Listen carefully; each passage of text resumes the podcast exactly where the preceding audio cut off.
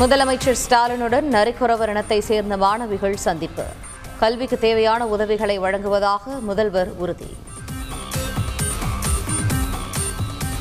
அரசு மருத்துவர்களுக்கான ஐம்பது சதவீத இடஒதுக்கீட்டிற்கு உச்சநீதிமன்ற அனுமதிக்கு வரவேற்பு.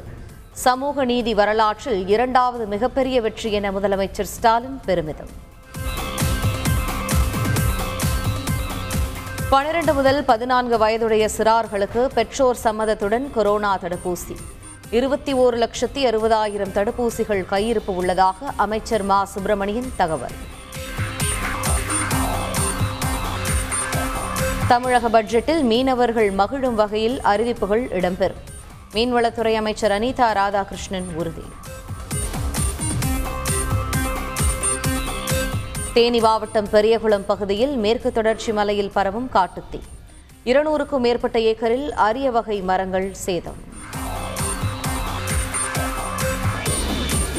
ஹொசூர் பகுதியில் இடம்பெயர்ந்த காட்டு யானைகள் கூட்டம். விளைபயிர்கள் சேதம் விவசாயிகள் வேதனை. செங்கல்பட்டு அருகே பதினேழு வயது சிறுமியை வைத்து பாலியல் புகார் அளித்த போலி சாமியார் கைது. ஆசிரமத்தை காலி செய்ய நெருக்கடி கொடுத்ததால் பொய் புகார் அளித்தது அம்பலம். ரவுடி நீராவி முருகன் நெல்லையில் என்கவுண்டர்.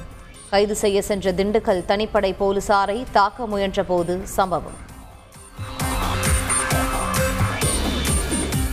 தற்காப்புக்காகவே ரவுடி நீராவி முருகன் என்கவுண்டர் செய்யப்பட்டதாக தென்மண்டல ஐஜி தகவல். விசாரணை நடத்தி அறிக்கை தாக்கல் செய்த பிறகு அடுத்த கட்ட நடவடிக்கை என பேட்டி.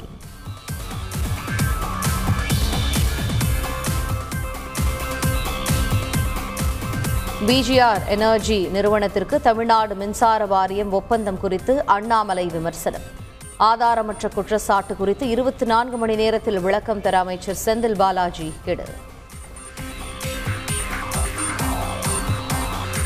நாடாளுமன்ற பட்ஜெட் கூட்டத்தொடரின் இரண்டாம் அமர்வு வரும் இருபத்தி ஓராம் தேதி வரை ஒத்திவைப்பு.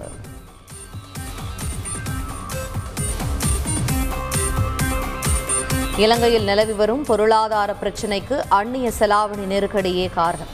சர்வதேச நாணய நிதியத்துடன் இணைந்து செயல்பட முடிவு என அதிபர் கோத்தபய ராஜபக்சே பேச்சு. யுக்ரைன் மீதான போரை உடனடியாக நிறுத்த வேண்டும். ரஷ்யாவுக்கு சர்வதேச நீதிமன்றம் உத்தரவு.